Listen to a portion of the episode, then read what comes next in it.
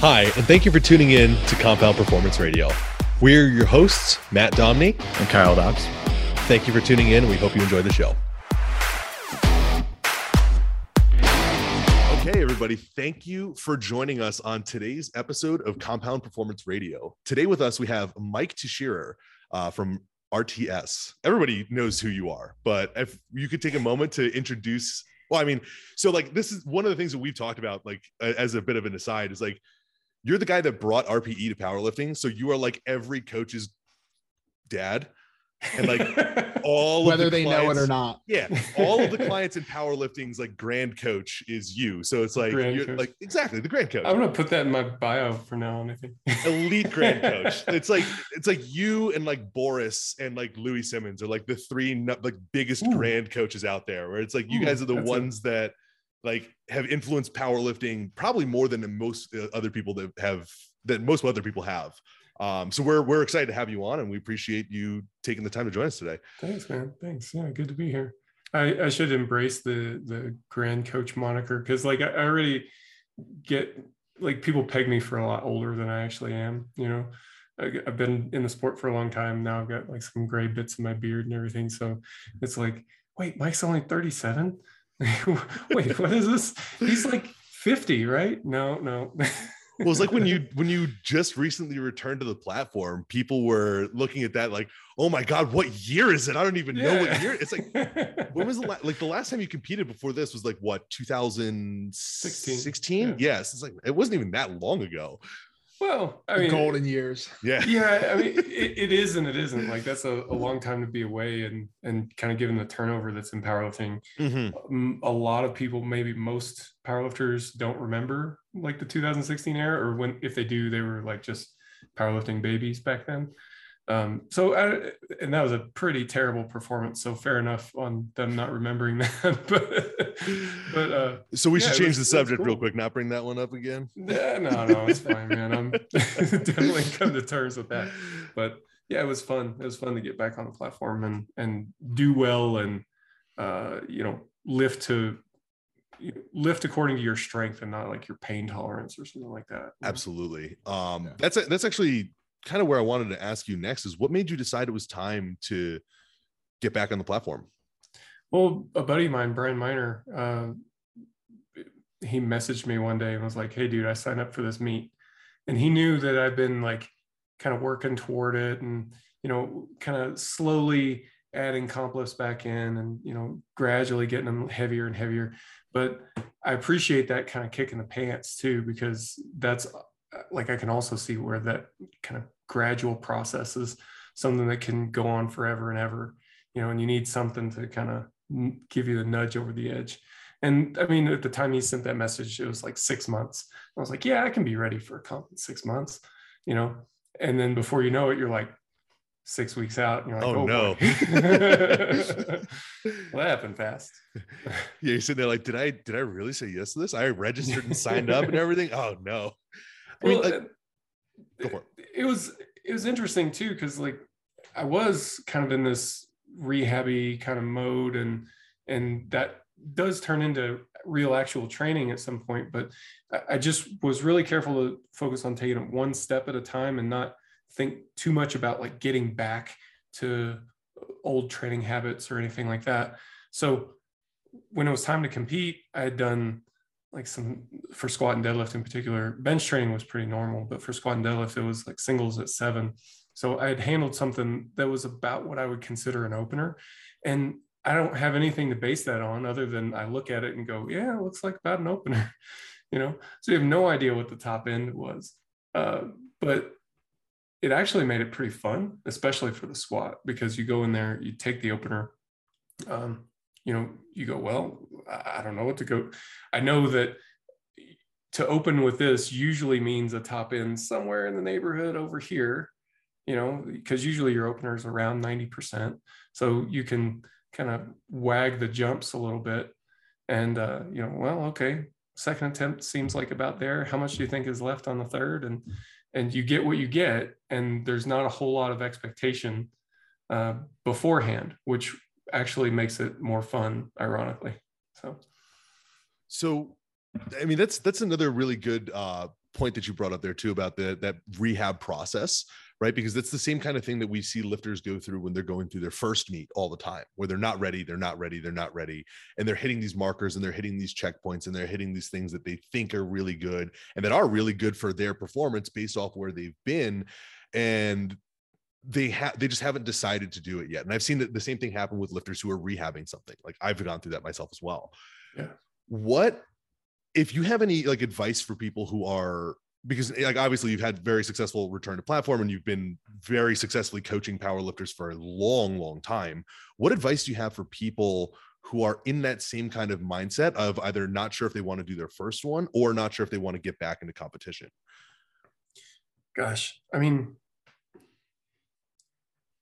i'm not really like one of the diehard people uh, where it's like oh you gotta compete you gotta compete but I personally think it's pretty damn fun. Mm-hmm. You know, so if you look at it and you go, yeah, that looks like that could be fun, uh, then I would definitely encourage people to give it a try. But I would say in the last year, I've worked with a couple of more novice lifters. Um, one was a you know a young guy who had an athletic background. He had lifted weights before, uh, but had never powerlifted before, and so we were training him up for that.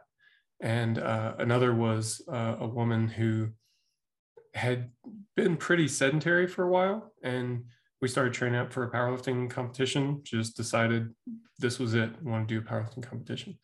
And it was pretty eye-opening to me because like a lot of what i work with is these are people who are already competing a lot of times you know or even if they're not competing they're already like they've been training seriously for a while mm-hmm. you know a couple years at least uh, so it's kind of neat to reconnect with some people that are at different points along the way and it's eye-opening because especially working with the uh, with the woman um, she was just like to note like how far you've got to go to be like a trained power lifter you know from from nothing really. You know so there's a lot of development there and i think there's a lot that people don't give themselves credit for you know? Like man if you're to the point where you can step on a power step on the platform and compete in the sport of powerlifting you have accomplished a lot just doing that you know?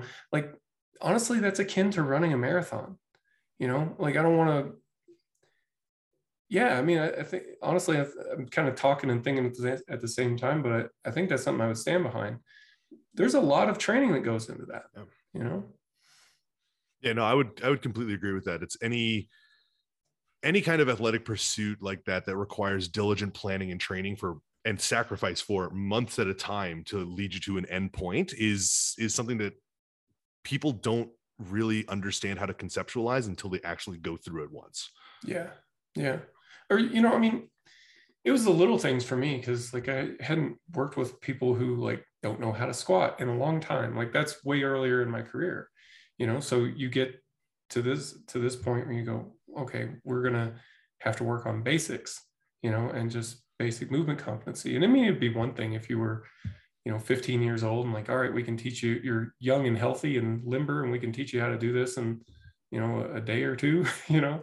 But hey you're not and you know maybe you've got some injuries to work around and your back hurts today and we don't you know things like that, it can make the process a lot more difficult and it can make, you know, even just performing movement to like powerlifting competition standard, that's an achievement in itself and something that ought to be acknowledged. Out of pure curiosity, um, because you are who you are, and I imagine that you have some sort of pick of like athletes. How do you come across novice lifters like that? well, this was a, um, kind of both of them were uh, happy accidents, I guess, because uh, uh, like in one case, I took my wife out to lunch. And we're at this restaurant, and we had kind of gotten to know uh, the chef, and so he comes out and talks to us, and uh, he had just picked up this intern, this young guy who was interning for him, and he was uh, interested in being a strongman, you know. Yeah. so he introduced us, and I was like, "Hey, let's train together sometime." you know, and you start to get to know him and turns out he's interested in powerlifting and, you know, okay, well, let's go, you know? And so like that, it's, it's stuff like that, you know, and those are, you know not usual for me but it's also because i know that i'm missing something. You know like if you only work with like one type of athlete you understand that type of athlete but it's it, can end up being a pretty narrow uh, worldview. Mm. and i was kind of concerned that i was uh, getting really good at this one very specific thing. And i was like i need to kind of reconnect to people who are a little bit younger in their journey here you know make sure i'm speaking the same language and it was really really helpful actually so, that's really cool Thanks. How did you find that your your coaching differed from the people that you were coaching normally, the, the high level athletes that you were coaching, or the ones with a lot more experience, to these completely new people? Well, I mean, there's a lot different, to be honest. So, uh, in both cases, I was coaching them in person uh, oh, versus online. So, yeah. like almost, I mean, you got to go back to my Air Force Academy days, you know, when I was in college to to find like a good chunk of in-person time, right? Uh, mo- so most of my work uh, for the last you know 10 plus years has been online. So we get back to doing some in-person stuff. So that was really important, especially from like a movement coaching standpoint, which you know varies from uh, person to person. But it also like for for the the uh, guy in particular as we got closer and closer to his competition, um, I noticed that we just were having a lot of conversations about what you expect at your first competition. And man, just little stuff would come up. Uh, we would talk about, you know, what to expect uh, after weigh-ins and, you know, what feelings you might have. Like, cause I know for me, like I was always uh, kind of irritated after weigh-in because like there's this chunk of time where you're, uh, you're ready to go, damn it. and you're just sitting around. And, uh, you know, and just kind of knowing that, hey, man, this stuff is normal, you know, expect it, you know, uh, and, you know, here's how I'm going to plan the, the timing for the warm ups. And here's, you know, what we're going to do in terms of attempt selection. And, uh, well, when do I put my singlet on? And just like stuff that, you know, for if this is your first time competing, you got a lot of questions. And we can handle all that stuff conversationally you know so that was that was really nice. Um, because i mean if it was just like a list of stuff that i needed to to mention then i'm positive i would have missed a bunch. Yeah for sure. I think that's a that's a really interesting point that you you brought up too about the difference between somebody's first meet and the way that typical meet day guides are, are written out for lifters yeah. um, every meet day guide that I've ever seen from every powerlifting coach is just like, here's this the list of expectations, go for it. And it doesn't tell you things like you mentioned about like, when are you going to put on your singlet? What do you do after weigh-ins? How long, like, when do I have my meals? What do I do in between like attempts? What do I do here? There's a lot that ends up being missing that you miss out on by not being able to do that and have that experience in person. Yeah. Yeah. You know, and I mean, I get, I mean, I've been competing for a long time and I'm comfortable doing it. I'm not a super emotional lifter. I felt like, you know, going into my competition, I, I got this under control. I can pretty much handle myself. Mm-hmm. Actually, I got my buddy who had, by this time, he had done two powerlifting competitions. And I was like, look, I want you to kind of experience what it's like to handle somebody at a competition. You know, so you're going to handle me. I've pretty much got it, but you know, it'll get you some experience and kind of know know a little bit more what to expect. You know, and plus I need somebody to help me out in the warm up room. So, um, yeah, so it's a good opportunity to show him the ropes, right? So, and I'm thinking, you know, I'm just going to go. I'm going to hit some lifts. Uh, we'll get as heavy as we reasonably can, but it doesn't have to be anything crazy.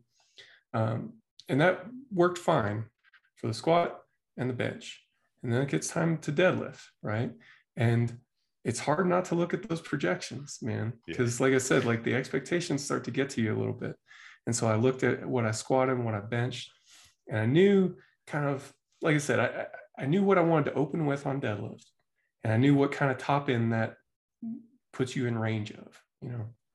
And I, so I do the math and I go, man, that'll be a 895 kilo total can you stretch it five kilos, get that 900? Man, that'd be nice to get that 900. like and so you got this little devil and angel sitting on your shoulder at this point and that's where it's nice to have a coach you know like what if you know what's going on or not man it, just to have somebody saying hey remember why you came here in the beginning and what would be what would seem like it would be a better outcome to you you know and like you know so there's a lot of uh, uh anyway long story short we ended up talking me off the ledge a little bit uh, went for uh, 365 on my third deadlift, got it, and uh, it was an 895 kilo total. And I look at it and I go, yeah, I could have, I could have, and that's a much better outcome than going for it and missing it, possibly missing it. Like I don't think I would have missed it, but you know, I didn't know that at the time of attempt selection. I can't imagine the pressure of talking you off the ledge of a yeah. 900 kilo total. Like I, I'd be like, I don't know, man. You tell me. yeah, it's like you literally taught me how to do attempt selection. I don't know what the hell I'm talking about here. that, like that's handling in general too. Yeah. I can't like he's done two meets and you ask him to handle you like oh man i'd be like shit in my pants put, put a little pressure on the guy yeah. he did great though he did great Right. That's one way to learn, just trial by fire. Yeah. Absolutely. But no, that's so one of the things I noticed about your about your training leading into this was that you you very heavily changed your deadlift setup. Yeah.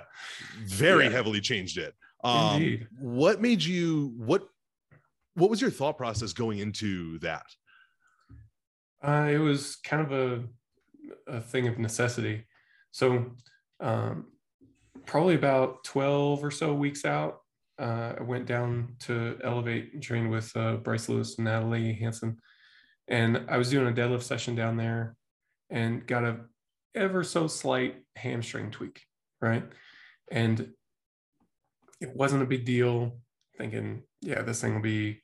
It, it's one of those where you go, is that really an injury or is that just sore? Does it just feel weird? I don't know. You know, whatever. I'm not going to worry about it. Um, I think what happened is that uh, just the the soreness or whatever the residual funny feeling there was enough that uh, I changed a little bit about my start position in the next deadlift session and uh, felt a pop in my back. Right? Mm. Ah, damn it, back injury.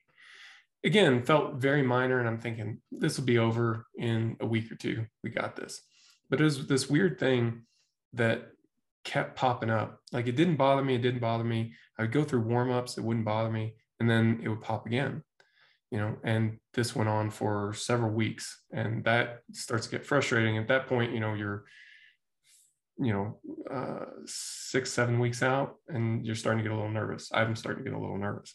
And, uh, you know, we, uh, John, who was, um, kind of sanity checking my programming choices uh, was we kind of talked it through and made some uh, made a plan for how to how to get back into this and uh, you know standard stuff you know like let's find what you can do what can you do what can you train that doesn't irritate it that doesn't cause problems gradual reintroduction and uh, we but we've got to find that entry point and the first week back you know it's like 225 pounds. And I, and I figured out that if I kind of pulled out this uh, style deadlift, uh, that you know I saw where I get the ideas from watching Misha Koklyaev pull, um, and I thought, well, if I do that, maybe that helps, you know, and it definitely felt better. Uh, so I just kind of kept doing it, and after a while, you know, you keep progressing the weights.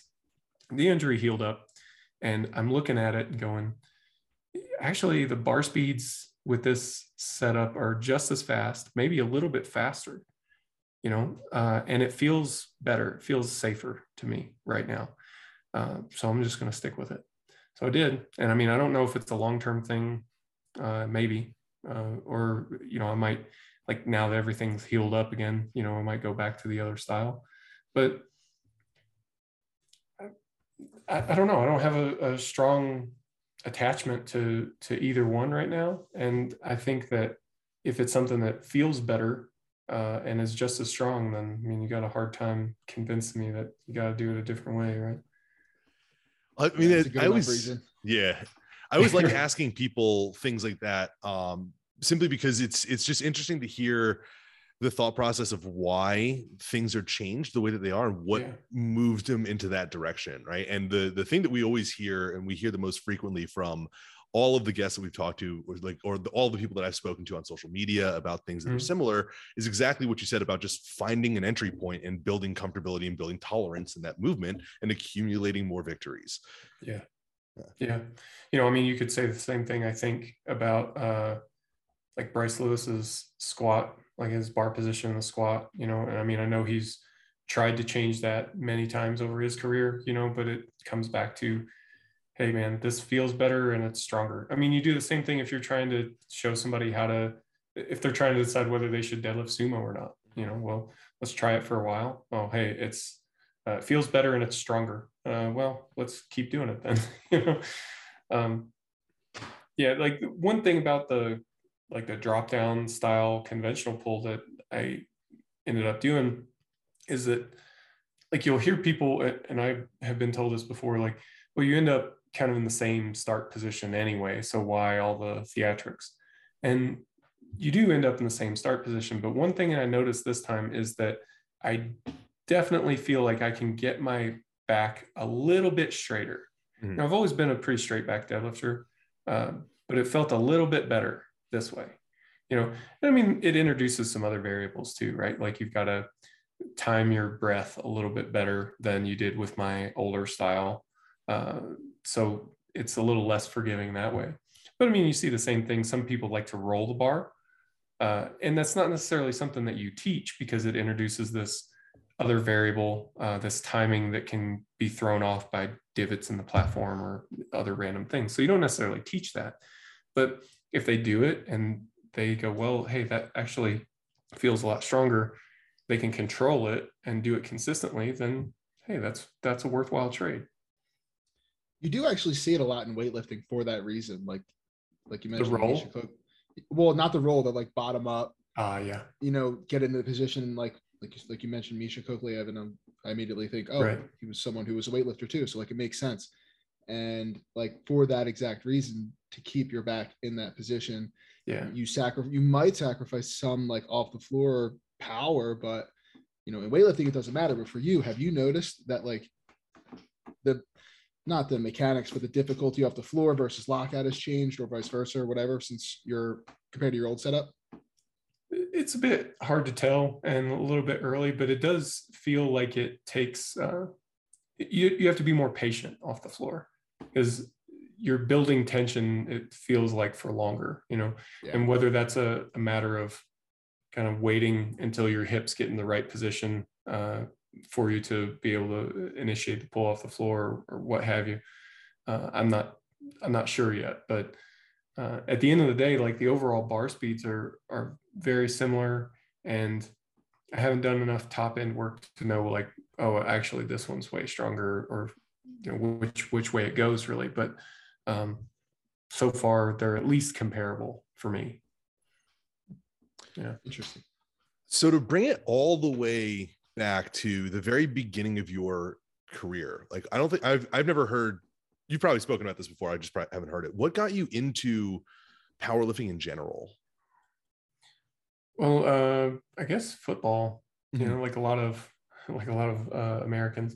Um yeah i was playing football and uh, I always, you know, uh, I don't know, we grew up in the in the '90s.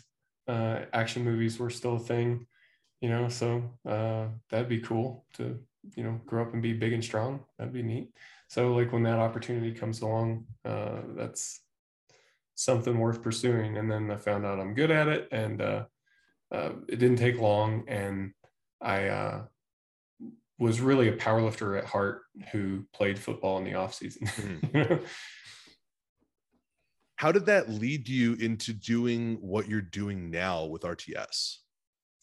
So that's definitely a, a, a bit longer arc. So, uh, you know, after high school, I went to the Air Force Academy. I wanted to join the Air Force, and uh, at the time, I wanted to be a pilot. So I get to the Air Force Academy, um, still loving powerlifting, right? Mm-hmm. They have a club powerlifting team. So I'm like, definitely joining that, right? So I joined the club team. There's two cadets on the club team. so I made three. Uh, and after my first year, the other two quit. Nice. So I, was like, I was like, well, that kind of sucks. So um, I went on a little recruiting drive uh, in the cadet wing and recruited a bunch of other guys. And then I started having success competitively, which always helps, right? Oh, like having a little bit of profile helps a lot. Yeah. And, uh, you know, so we started growing the team, doing competitions, and, um, you know, we start taking a team to collegiate nationals. And uh, by the time I left, we took a full men's team and almost a full women's team. Like a year or two after I left, they were taking a, both a full men's and women's team. Uh, so, I mean, to grow it from literally one, one cadet, person. but like, I mean, those guys joined the the club. You know that uh, it was my second year there, uh, so they joined the club, and they're like, okay, we're on the, you know, you, uh, you know, Mike's already the old man. you know, at that point, you're like, okay, what do we do now? And I guess, well, I guess I'm coaching these guys. You know, so I, I started coaching. So, uh, you know, you do the best you can in that situation. And uh, again, it was kind of trial by fire uh, for me in, in this case. Uh, so definitely made a lot of mistakes and learned a bunch of stuff. And um, that's actually kind of the genesis for RPE and uh, it, porting that over to powerlifting as well, because I'm coaching these guys. Uh, we're going down to this like converted racquetball court uh, where we had some like hand me down plates and racks and stuff like that. And uh, we're training. And, you know, I'm hearing all the time at that time, which this was like 2004, 2005 timeframe. And I'm hearing all the time, like, you got to learn how to listen to your body. Uh, everybody responds to training different. It's a lot of the same stuff that we, you know, still say now.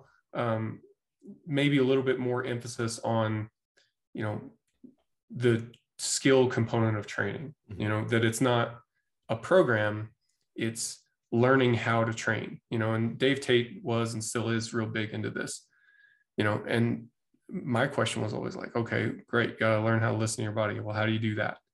Uh, well there's no answer really. You just kind of got to figure it out and it takes you like 10 years to do it. I'm, I'm like man well i don't have 10 years. I'm you know coaching these guys now you know so what do? And uh, you know, I was probably getting close to that 10 year mark in my own training.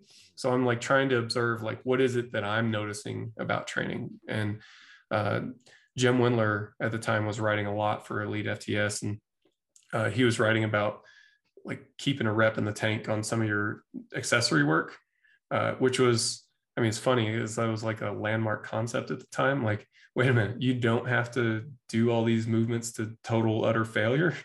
You know, leave a rep in the tank. I don't know, man. I don't want to be sandbagging my training. Sounds right? pretty soft. Yeah. I know, right?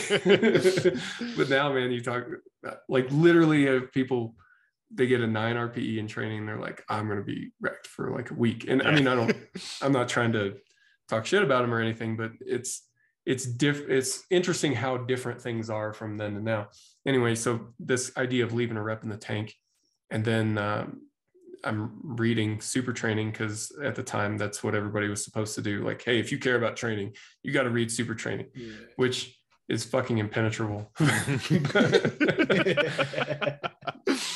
but there's a section in there on rpe and i'm like okay this is a neat idea and and i don't know what if what happens if you put these two things together like, okay, uh, 10 RPE, maybe it's max effort. You can leave a rep in the tank. I guess you could leave two reps in the tank or, you know, and build up, build out the scale from there. I'm like, actually, this seems pretty useful and like it mirrors what lifters actually do in the gym. So uh, started using that on the club team and uh, yeah, st- started finding some success doing that. And um, I mean, the, the question you originally asked was like, how does this lead toward RTS? And I guess this is a longer story than I anticipated. we got plenty of time, Mike. Dude, so that's like coaching at the academy, right? And after I graduated, um, you know, I just I just want to compete, you know, and I'm I know I'm good at it. I had uh, I'd won the junior worlds at that point, and um, wanted to to continue, right? So I thought, you know, what if I kind of write what I had learned uh, as a as a cadet coach, and I'll try to publish an article series in Powerlifting USA. Mm-hmm. You know, I think that'd be kind of neat. And RPE was part of this concept and and everything. Well, I started writing, and it grew and grew and grew, and I thought, oh, actually, this might be a book. You know, so I ended up self-publishing it as a book, and um, I thought maybe I'll earn enough money to like cover travel expenses as I'm going to these meets and stuff like that. That'd be neat. And one day in 2008, uh, somebody emailed me and was like, "Hey, will you coach me over the internet?" And I was like, "That's a thing." yes, yes, I will do this. You know, and uh, that was kind of the start of the whole online coaching thing, and it really took off from there.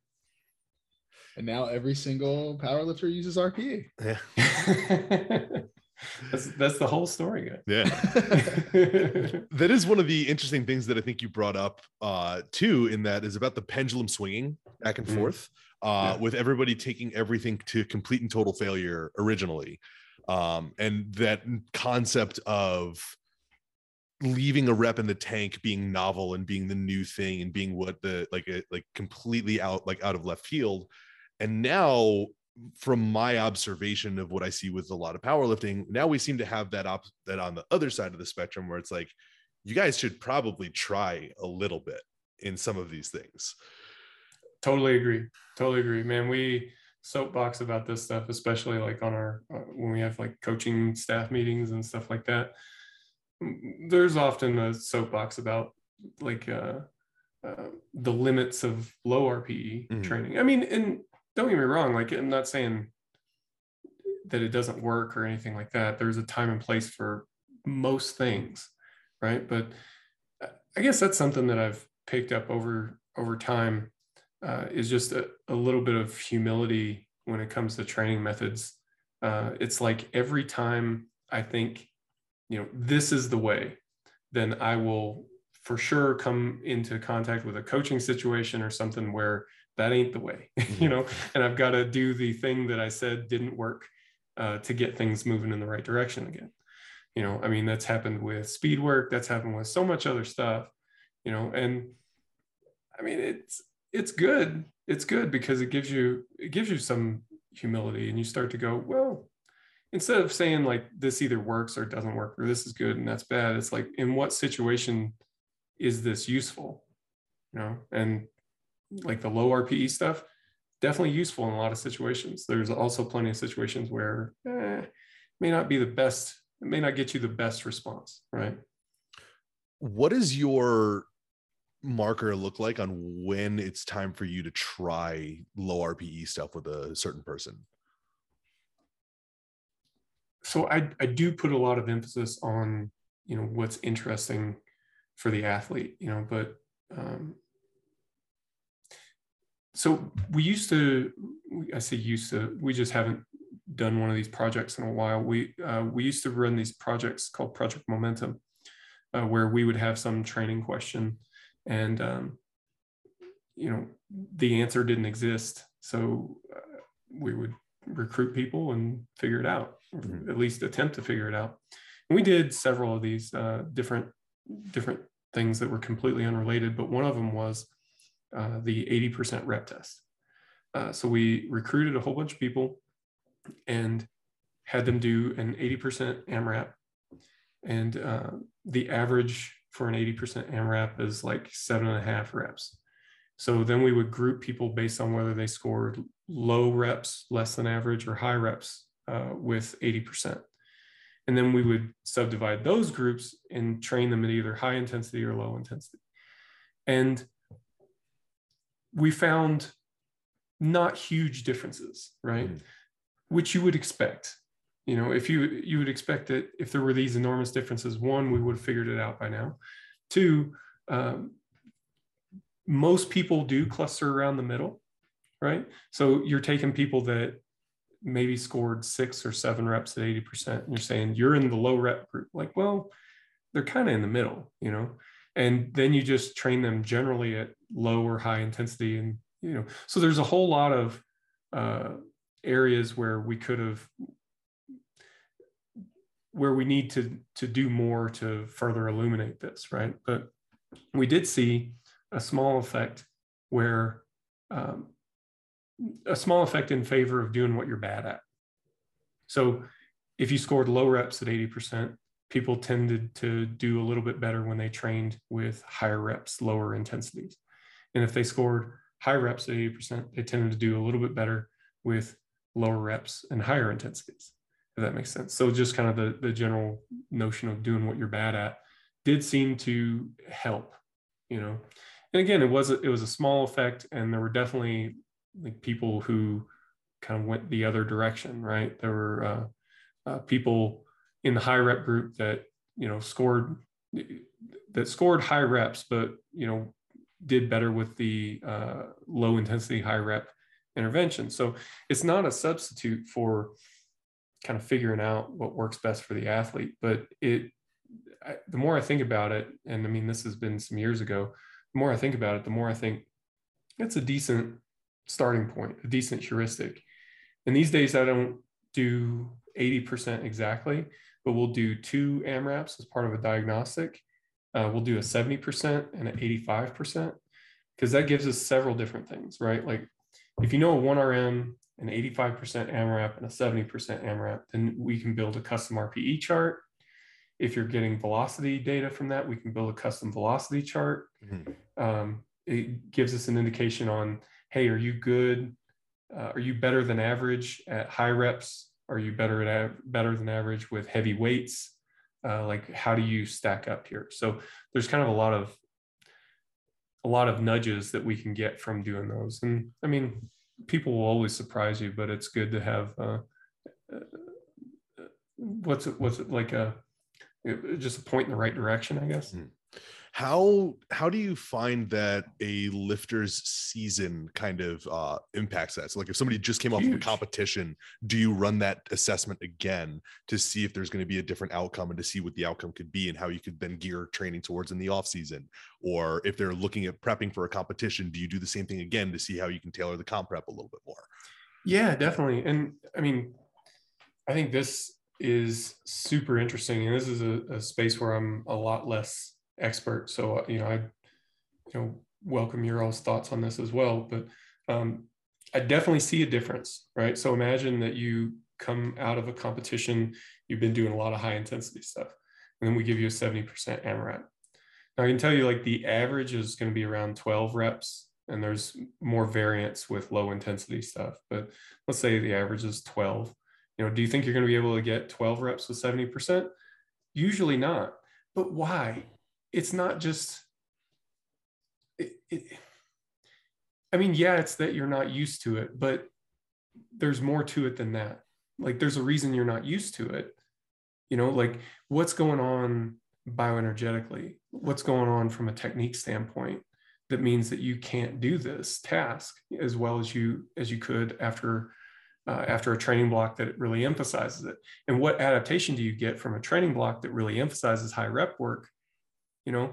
I this is where i think a lot of us are going wrong currently is that i think that we're looking at training adaptations way too low resolution you know? Such and such is good for hypertrophy.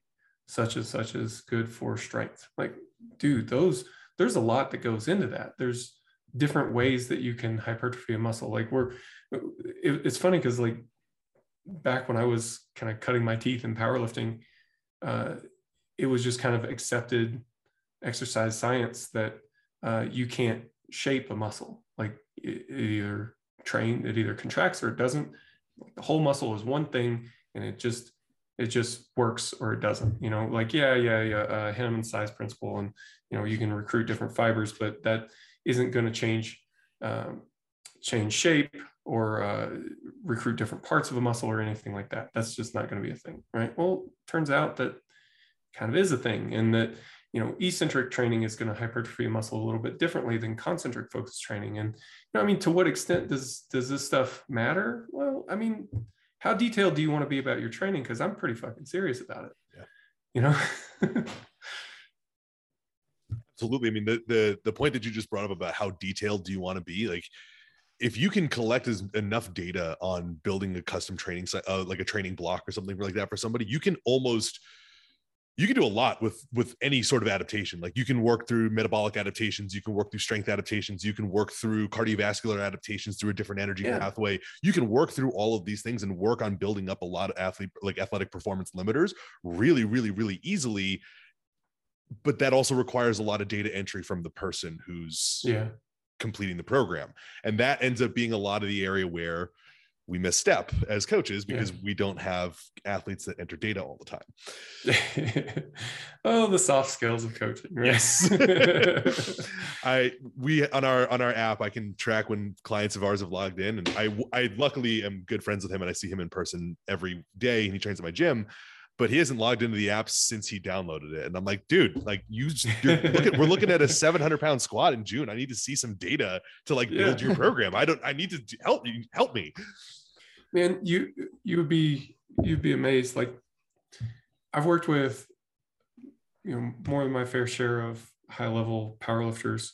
And I would have thought that, you know, man, high level powerlifters are going to be more committed to this than average. So much worse from a from a data entry standpoint so yeah, much worse yeah. yeah. i mean i definitely have some that are that are awesome about it like bryce krawczyk is awesome uh, and has been awesome for years uh, and i'm sure there's there's others too but he's just the one that pops into my head but definitely had some that you know i'm like okay it, it's been like six months. Can you give me something? you alive? Like, what's going on, man? Yeah, man yeah, I mean, like people who are training for major events and you're just like sending training into a black hole. Yeah, that's absolutely a thing. well, like for us, like developing our training log app on the website, uh, on the RTS website too, a lot of it was to solve some of those problems. Like we can write training and pre-populate their log. We can come up with target weights and target reps and target RPEs, and it should make the whole logging process. Super super easy. So we can improve our compliance here but uh, a lot of times it's not that. That's yeah. it's not that it's too difficult. That's not the reason why you're running into issues there. Right. Yeah there's always some other things that are going on when you're yeah. not receiving that. Sure. um but that that is so when with those athletes what does your communication look like to try to get them back re-engaged again with with logging with data entry and with things like that because again like they're high level lifters so they know that it's important and they know why they should do it and then they just are making a choice to not do that sure. thing especially if they have meets like on the book too like you gotta yeah. to, sure like how, how do you prepare for that well i mean you kind of uh, my approach anyway has been to i mean i'm gonna do the best i can you know but uh it's it's like a relationship, you know, and it, has got to come from both sides. Uh, and if it's not coming from both sides, I mean, I'm still gonna do the best I can, uh, but I just need to know that that's going to be a little bit more limited. I mean, you can do, you can be flexible with your processes, and I try to do that. There's just got to be some lines that you draw somewhere, right? Like, can you really afford to uh, you know, call this person on the phone every week, you know, because they're not the only person on your roster. And, you know, is it fair for you to uh, have special treatment for this person? Uh, is it because they're a high level lifter? Uh, or is it, you know, I mean, there's a, lot of questions that you would have to answer, yeah. I think. Uh, so my approach has been, you know, just to try to remove as many roadblocks as I can, but uh, I, I have gone as far as like trying to log training for them. Because like I, I had one one lifter who would send me videos of like competition top sets. And i thought okay this is like the minimum amount of information that i could use right? Because mm-hmm. uh, now i know like our competition lift top set performance. And if i just log that then i'll at least know which blocks worked well and which ones didn't you know? Uh, but that's also um, i mean there's just a lot of other stuff to spend your attention on and it's difficult to to commit to that. You know you need you need the process to work for everybody you know and and to, when you once you start having different processes for different individuals it's easy for those processes to start break, breaking down you know. So I, I think that's maybe the balance point for it is like how much consideration can i give to your circumstances here uh, without you know breaking down my processes so that it's harmful for everybody else you know which is like you said about being an interesting balance to strike like the communication of that to a client is always yeah. one of the interesting things because to that client you are the most important person that they're yeah. probably going to be speaking to but at the end of the day, like this is going to sound really brusque and terrible, but to the clients, it's like you have many other people who may be closer to competitions, and therefore their time is more important at that specific moment. So that communication always ends up being really interesting. Where it's like, listen, dude, like I know you're not doing this, and I know you're not sending me the stuff, and like I I can't check up on you because I have all of these other people that I also need to be checking up on. Yeah. To be fair, I think most people understand that. You definitely run into some people that don't. Yeah. Um, but it's one of the reasons I, I do enjoy working with coaches is because they definitely get it. You know, if they're going to send me uh, like a video message or something like that, they're not going to send me like a 30 minute video message because they know, right? They've been on the other end of that. But most, most people, I don't have too much problem with them like demanding too much. It's hmm. just that for me, my issue is that I think, okay, what does this person need? You know, okay, they're not logging their training, but they'll send me their videos. Maybe I'll log their training for them, you know, mm-hmm. which sounds good until you start to put that into a work process for everything else that you've got going on in your business. And you start going, okay, now I'm starting to drop balls because it's not part of this integrated, robust process. You know, uh, I'm I spend time on that when I should be spending time on this other thing, or I forget to do something because you know now I'm out of out of phase, or I don't know.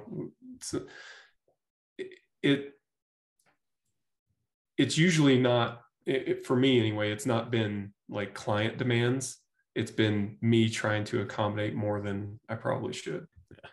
You know, I mean, I, there's probably a lesson in that too. That I think a lot of coaches you know they care about coaching right and they care about doing their very best for their clients you know i think a lot of us are in that in that boat and so you you do try to do what's needed but also part of what's needed is uh, some good old fashioned boundary setting you know yeah. and on our team ross is kind of like the boundaries champion like he, he really uh, is on people to you know hey remember you need to take some time off for yourself you need to unplug a little bit now and then, you know. So yeah, it's good to to do that.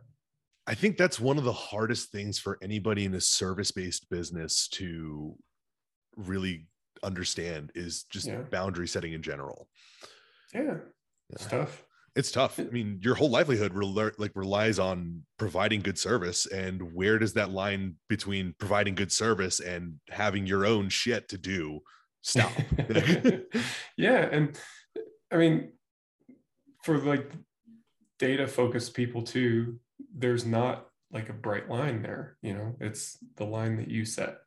And you go, well, why, why there and not there? Like, why do you stop answering messages at five o'clock and not 5:30? You know, well, I don't know, because that's the time I picked. You know, there's not like a a definitive reason why it has to be that time. It's just that that's the time mm-hmm. that seems to work, you know.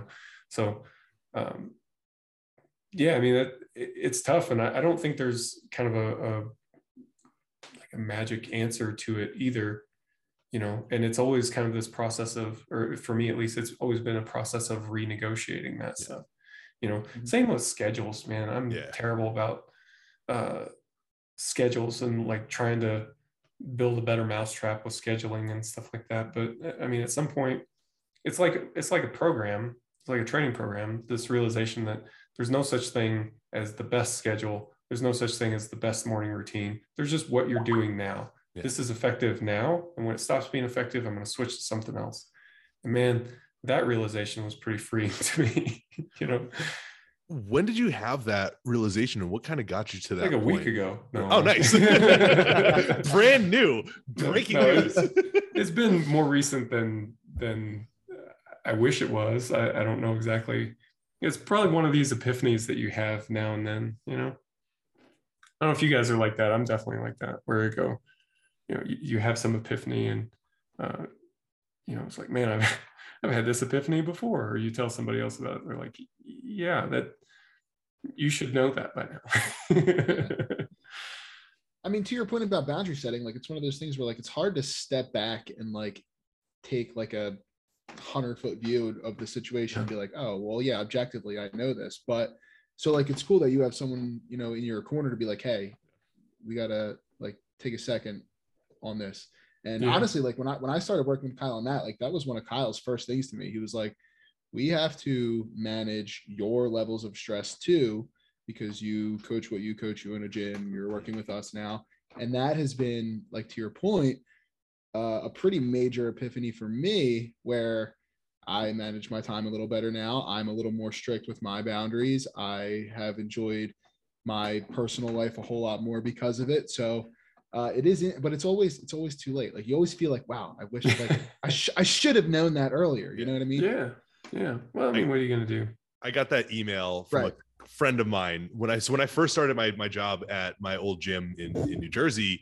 Um, I remember I sent out an email asking if anybody could cover a floor shift on a like a weekend day. And one of my good buddies, he goes, haha, sorry, I don't work weekends, not covering that shit. And just like that, it was a private response to me. And I was like 22, 23. And I was like, wow, what a dick. But uh, that was where I kind of got that response of like, oh, okay, cool. You can like actually have a life and do stuff. And like to kind of further like dig that nail a little bit because of who he is as a person. He like sent me pictures of all the stuff that he was doing on the weekend. It was like, you're working, I'm doing all this fun stuff. so it was nice for me to have that epiphany from him at that age, but it's one that you kind of end up breaking sometimes. And it's like you said, it's what you're doing sure. now that has, has to be yeah. what you what you're looking at. Yeah. I mean, I think it's I hope it's fine to have periods of your time where you're kind of doing too much, you know? Yeah. Because I'm definitely definitely in that period at the moment. but um, you also need to not do that, you know. Yeah. It's I mean, I don't know, man. After training and coaching and everything for so long, like that becomes the lens through which I see a lot of uh, life situations through, you know and this would be very similar you know it's fine to have a period of your training where you're kind of overreaching a little bit but mm-hmm. you just can't stay there for too long you know? So work weekends when you need to but then for, don't forget to stop doing that at some point right? right. It all ends up becoming seasonal yeah. It's yeah. it's like the analogy of going to of like going to school and having a busy semester right? Like you know that that has a finite start and end point and by the time yeah. that that semester is over you can revert back to life and you can start getting back to doing other things again. Like yeah. prepping ends up being very similar to that where it's like no, no no. Like my life is just going to suck for this 12 week period of time. And then after this 12 week period of time i can do fun things again. Yeah. Yeah. No totally. And yeah i think uh like the that's one of the benefits of like coaching in a group is that you know we found hey when somebody goes on vacation we'll try to uh, i mean you do as much in advance as you can mm-hmm. right um, so you plan your training you let let everybody know uh, but we also are able to have some backup coaches lined up so that hey you want to go backpacking you want to be off the grid for a little bit like well everybody's going to be fine and you're not going to come back to like a mountain of emails. Yeah.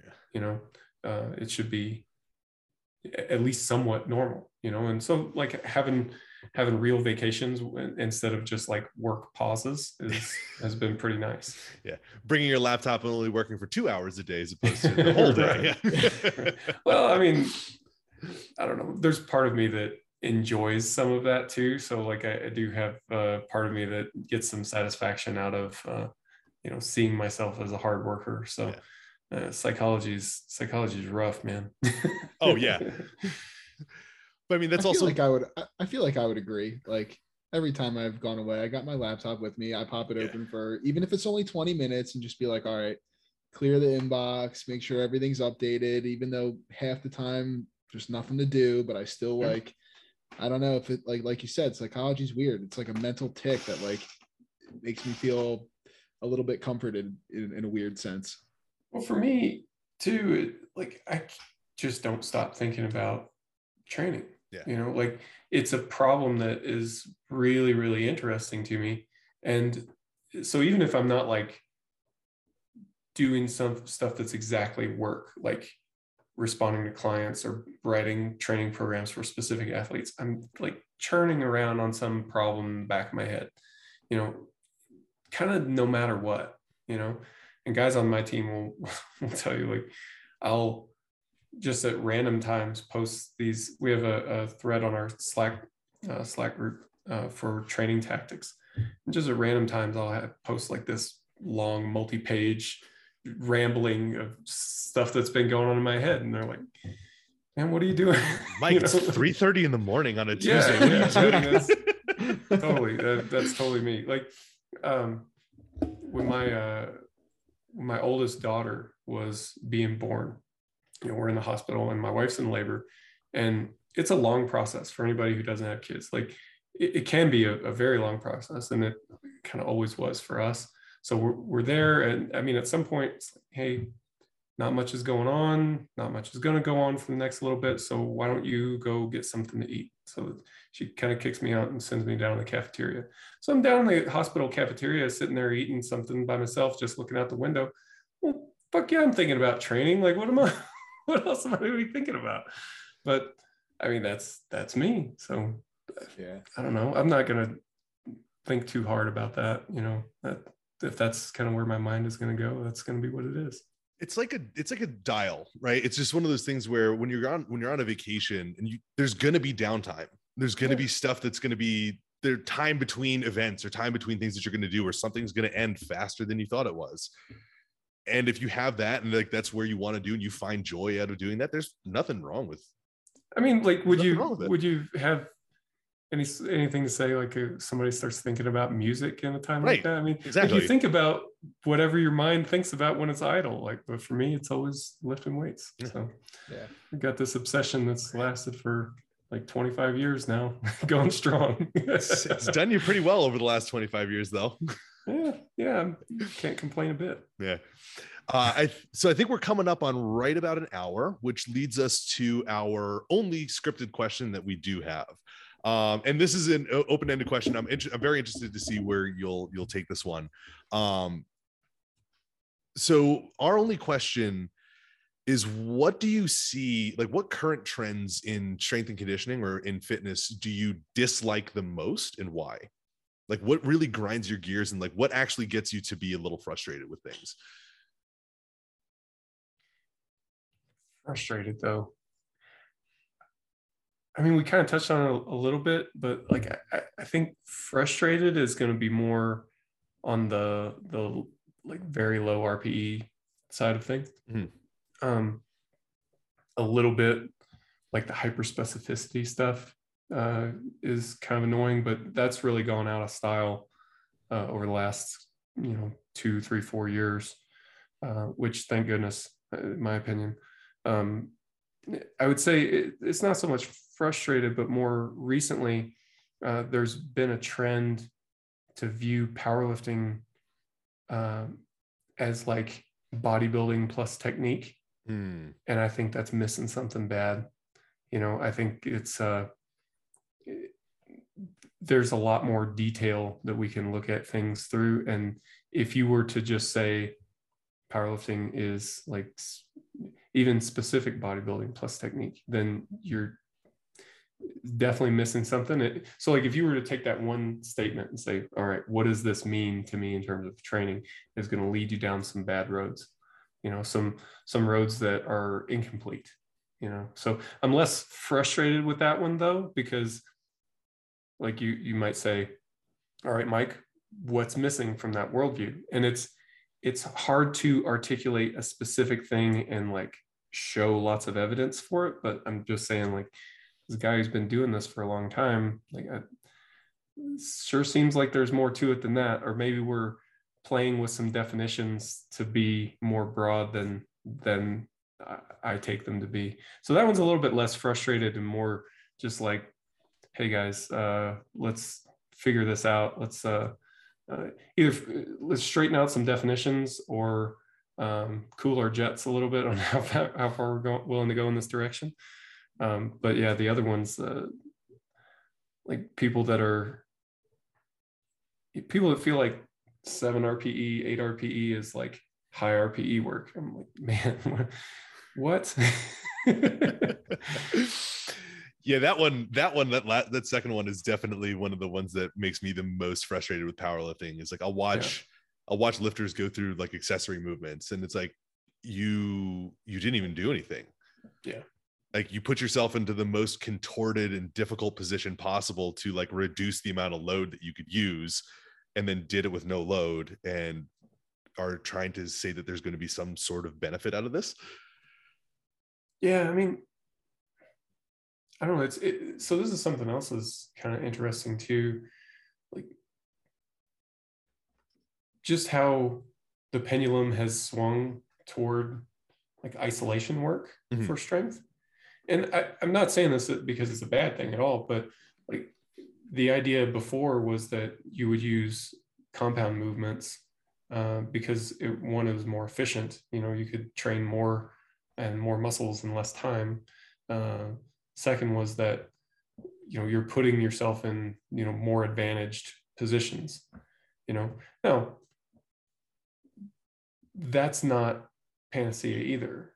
You know, and there's problems with that logic that they weren't aware of then that we are now, mm-hmm. right?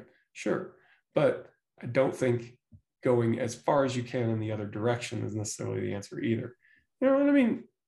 I think savvy people know the difference, and I think you do figure out the difference pretty quickly. But yeah, man, there's there is a difference, you know, and there's still plenty of space for you know just doing some hard work, you know. Yeah, that I that agree. last sentence about about space for hard work is like the you can you can get a lot of really good results on the absolute worst written program ever if you just try really hard well, and I mean, I think that kind of goes back to the idea of there being a skill component to training. Yeah. And there's a lot of decisions that get made and actions that get taken over the course of a training session that are not things that are written down on that piece piece of paper. Mm-hmm.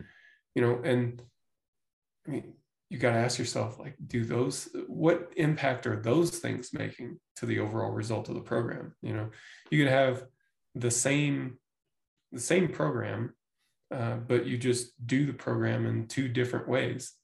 You know, how big of a of a change in results can you imagine that that would produce? And I mean, course, it depends on how differently you you execute it, but I can imagine some pretty damn big differences. You know, uh, just training with intent versus not training with intent is enormous. You know, how focused are you? And I think that a lot of training efficacy boils down to that like focus and attention you know like i think that that's a big part of the reason why uh, training blocks end you know like if you're like the way I, that i write training is that we keep the changes very very minimal as we go through the block. And we will keep that block going for as long as the athlete's responding to it. And i find that what's likely going on is the end of this response is kind of when the adaptation starts to taper off and the athlete's not as mentally engaged anymore you know? And that's not that's fine that's normal that's got to happen at some point you know so we just roll with that uh, but i if you if you had to say what's the mechanism for why that adaptation period ends i think it's got to do with like how intensely focused are you on doing this thing after you've been doing it repetitively for a while? Yeah, like how many times can you go in and go, "Oh, yes, dumbbell bench," as opposed to yeah, when that psychology starts to shift and you go, "Oh, I I guess I'm going to dumbbell bench again."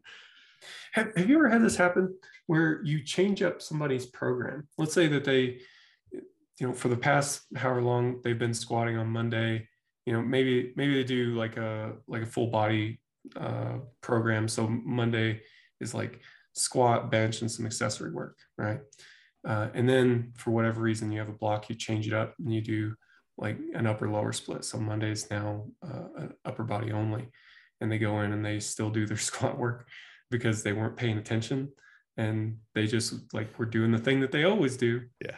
You know, I've definitely had that, ha- not, not often, but I've had that happen like once or twice over my career. And I think, like, man, if you're that much on autopilot, yeah, you know, now like that's a pretty big oversight, right?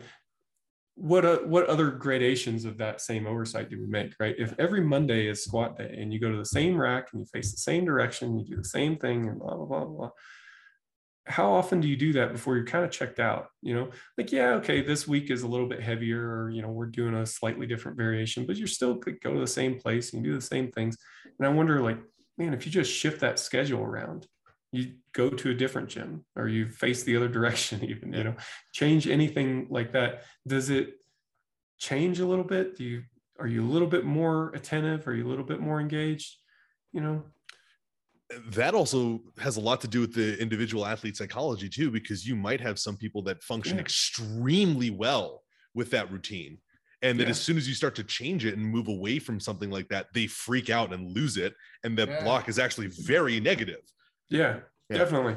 Well, I'm kind of that type of lifter a little bit because yeah, for years and for years and years, like I, I, train in my basement most of the time because it's convenient and you know, but I do try to get out now and then. And so I'll go to a different gym and very, very consistently, my performance will be down when I go to a different gym to train.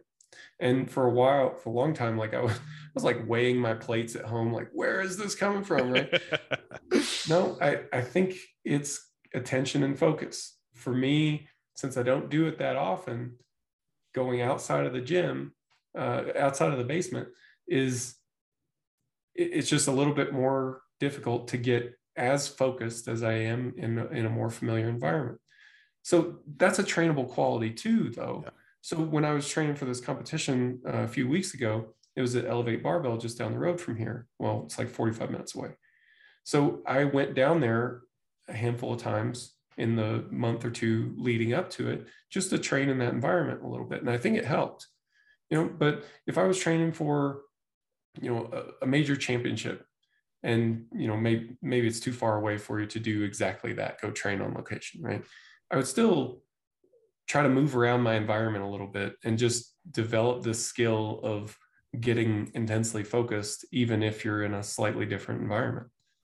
At least it would help you manage the expectation. Absolutely. I, mean, I think that's a that's a really interesting point to to bring up about that and about how traveling and doing things like that can impact it from not actually having any other issues because again it's yeah.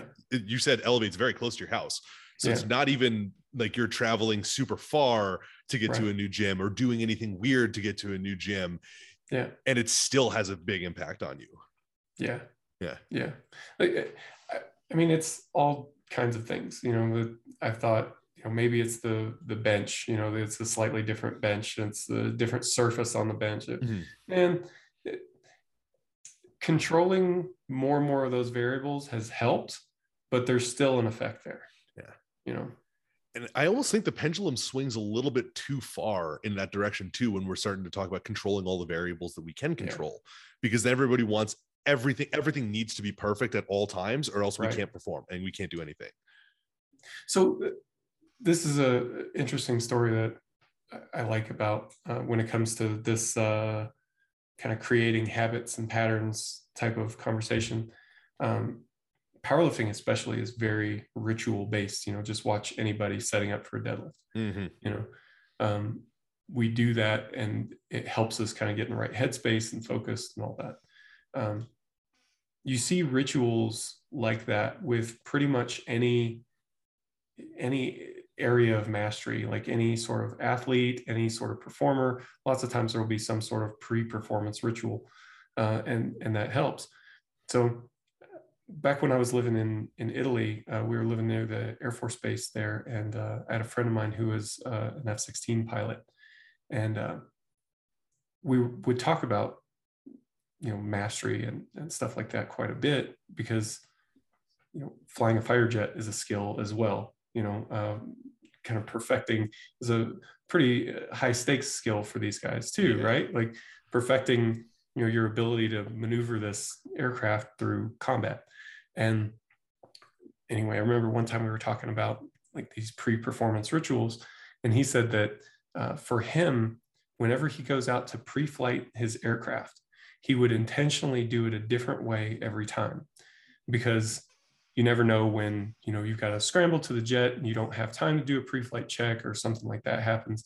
And he didn't want that to be the thing that kind of threw off his performance. Mm-hmm. i thought man how interesting is that? Because you kind of make a ritual out of non-ritual at that point.